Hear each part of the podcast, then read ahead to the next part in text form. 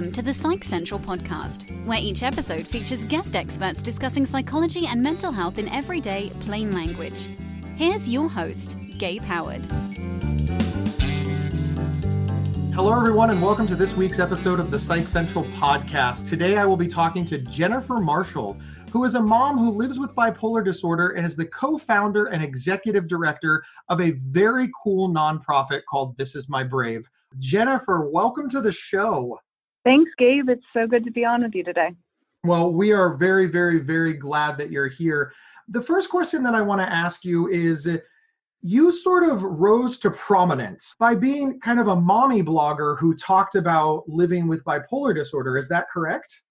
Yeah, I um I started blogging when my kids were about 1 and 3 because I had gone through a struggle of coming to terms with my illness and learning how to manage it and also raise kids. So I had gone through four hospitalizations by that point um, when my kids were one and three. And I needed to find stories from other people. I was looking for stories online of other people who had gone through similar issues.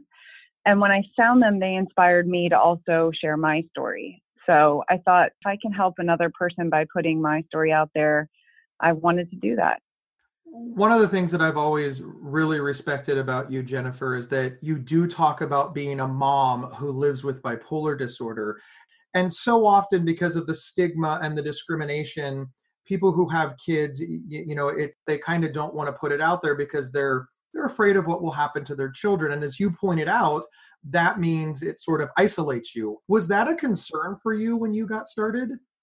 You know, Gabe, when I first started writing, I wanted to write openly with my real name.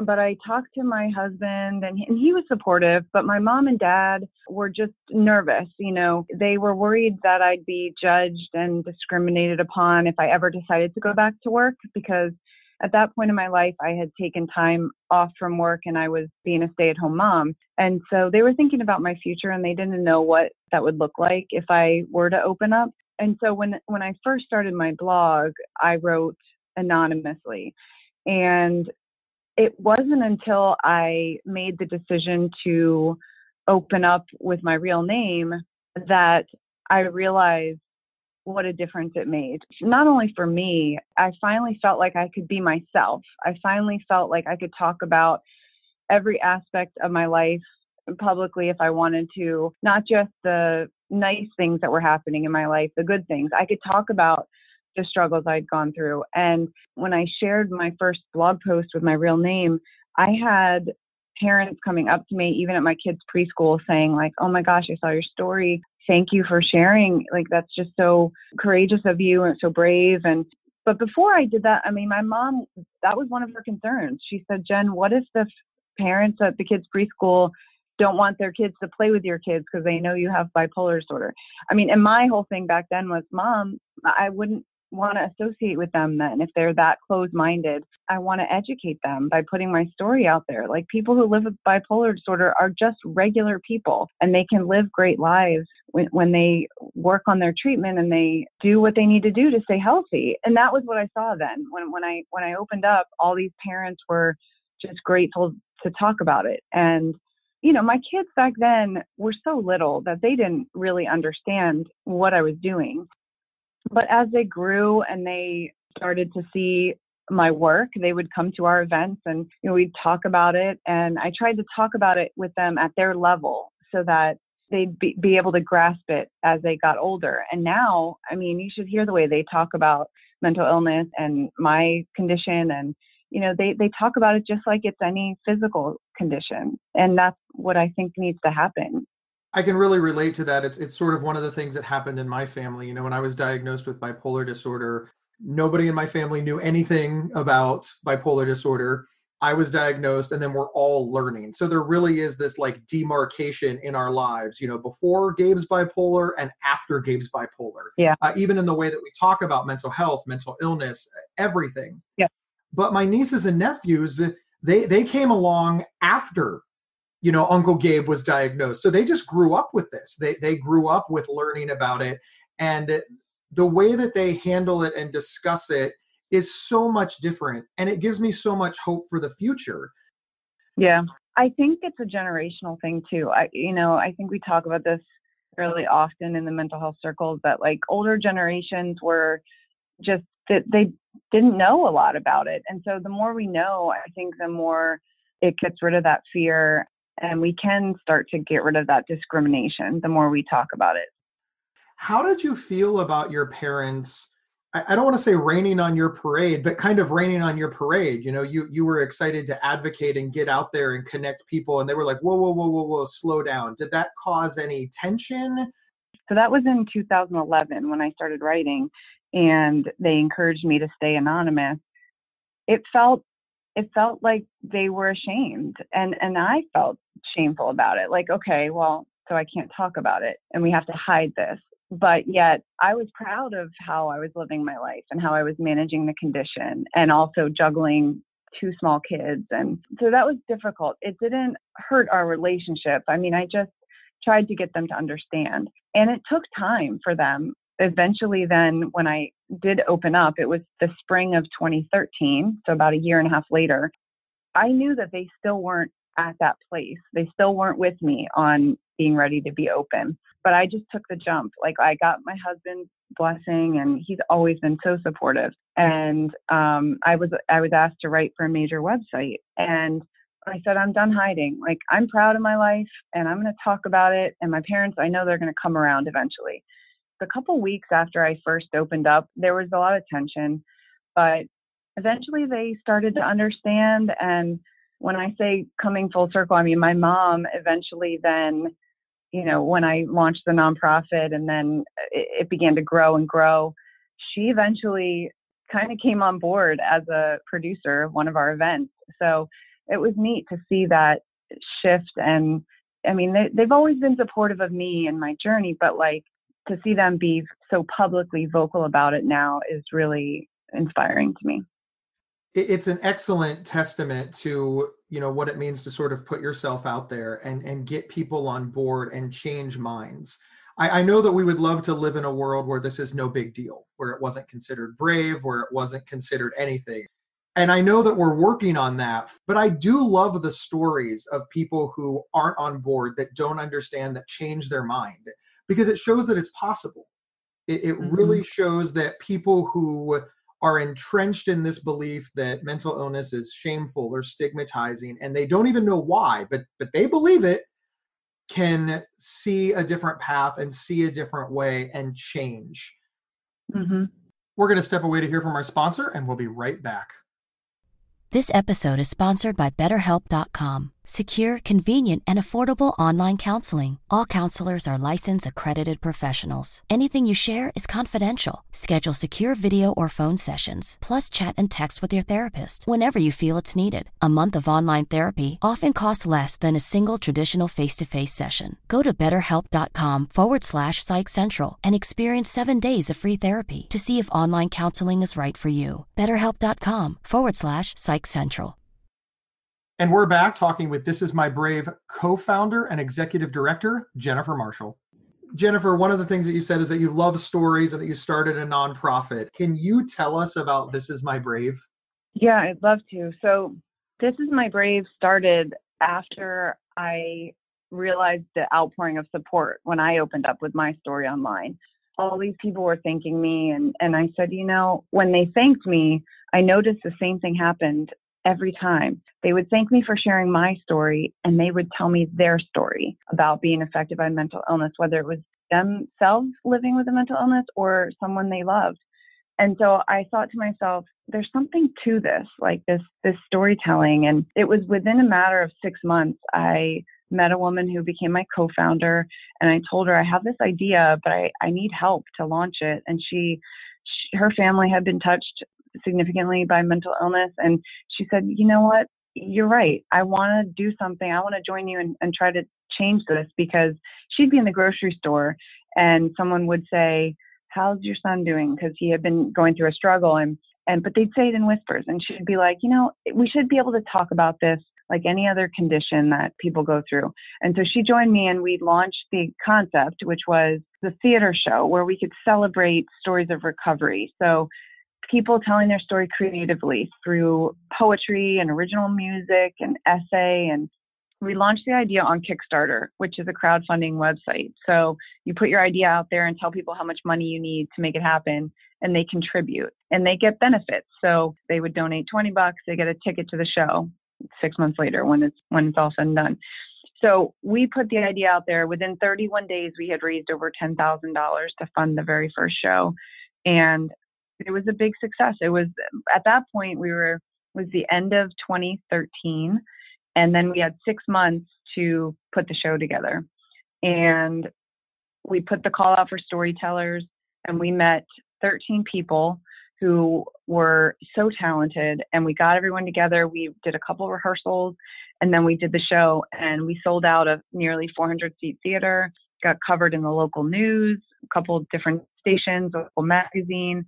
And and then the end result was more people were saying, We want this in our community so the following year we expanded and went to more cities, six cities, and then we went to nine cities, and then 15 and 17. It just grew from there each year. That's incredible. And the name, This Is My Brave, can you tell us where that name came from?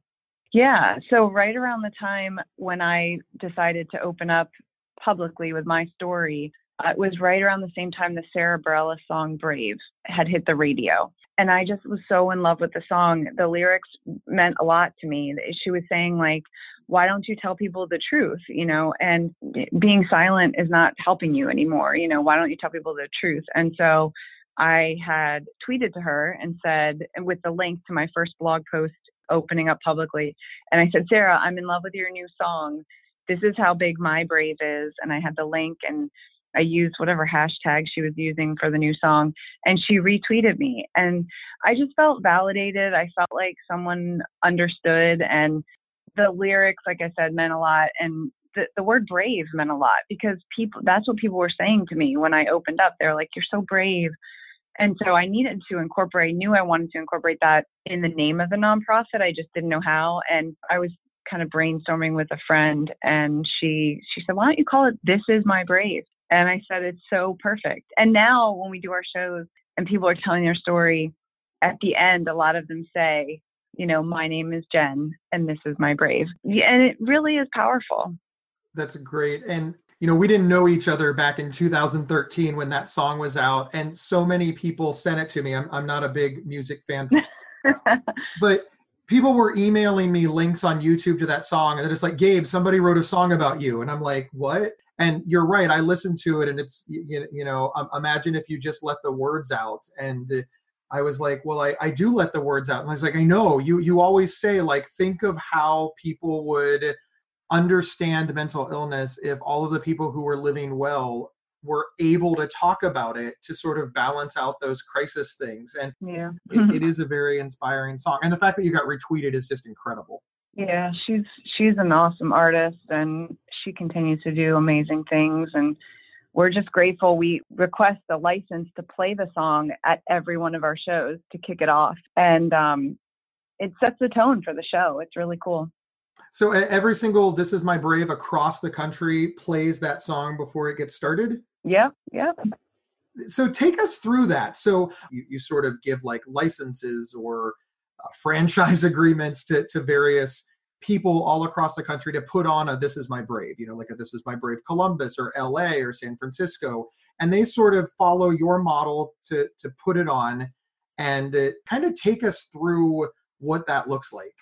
Yeah well we we produce shows two ways. Either a volunteer comes forward and says i love your show. I want to do it in my community. I want to help organize it and we interview them and if they're a good fit we set them up to produce a show for us. So they work as like an extension of our staff they're a volunteer or we work with other nonprofits who want to use our show as a fundraising model. And that's when they would pay a licensing fee to us and they get all of our support you know the six months it takes to put the show together but then all the money that's raised at the show most of it goes to them. We take a small um, percentage. But so but each way it's the same thing. It's we start at the beginning and we put a call out for storytellers and we say we're looking for people who want to tell their story creatively about overcoming mental illness and or addiction as well. And we hold a weekend of auditions and we call them auditions because we have to know that someone is invested in the process. They have to create a five minute piece that tells their story, which it doesn't tell their whole life story, but it tells a slice of what they've gone through. And it shows us not only the struggle, but the recovery and how they've been able to get through it. So we hold the auditions and then then they the producer in that city casts the show with about 12 to 14 people. And then those folks are taken through a series of rehearsals where they get together and they bond and they meet each other and share their stories and and they really kind of finalize their piece. Sometimes it, they have little tweaks along the way, but by the final rehearsal, they're ready to go. And then we do a dress rehearsal, which is usually the day of the show or the night before. And our team here at This Is My Brave, we go to every show and we'll do opening remarks and just kind of give the audience a, the history of the organization and why we do what we do. And then um, we're there for logistics and we live tweet and we live Insta story um, all the shows. And, and then all the shows are professionally videotaped and then cataloged on our YouTube channel is it is it hard to pick 12 to 14 people? I you know on one hand i think wow you know 12 to 14 people all telling their stories is incredible. But then i think oh my god where am i going to find 12 to 14 people who are willing to tell their story? Mm-hmm. What what have you found across the country? Yeah it's funny you say that because when we did our first show in 2014 my co-founder anne marie she said jen do you really think we're going to get this many people to come forward? And and i just had faith in the process. And when you put that call out, you're surprised. I mean, the people you meet are just so talented and smart and funny and they're just awesome people. And we usually get more people than we can take. And casting is difficult. You know, everybody's story is important. That's the hardest part of the whole process. But we we cast on different things. I mean, we can't have a or a show that's 12 stories about depression. You have to show the, the scope of mental illness. That's the goal of our show is to show lots of different conditions and p- different people's backgrounds and, and different mediums and how they're presenting their story. So we, we strive for a mix of music and poetry and, and essay. We've had a couple dancers in our shows before and a couple comedians, but and also then all different mental health conditions so that people can really come to the show and they get educated. I mean, sometimes you'll be in a show, you'll be in the audience at a show and hear a story that you've never heard of that particular condition and you learn a lot. And I imagine that you also strive to, you know, make sure that you don't have 12 women or 12 men or yeah. you know, gender, race, condition, age. I mean, that way you get like a real broad section of society. We do. We strive for that. It's been challenging. I will say we've, I mean, been doing this for five and a half years now, and we see many more women coming forward than men. And that's, I think that comes down to the societal stereotype that men can't be weak or, or, or men can't show their emotions or else they're weak, you know, which is not true. Everybody has emotions. Everybody, you know, feels things, and men should be able to express that the same as women. And so we do. We strive for equality in our shows. It's tricky because we're we're we have to go with what the people who come forward. And so we've had maybe a handful of shows that were all women, but men men are coming forward more often. It's just something that I think we still need to work on.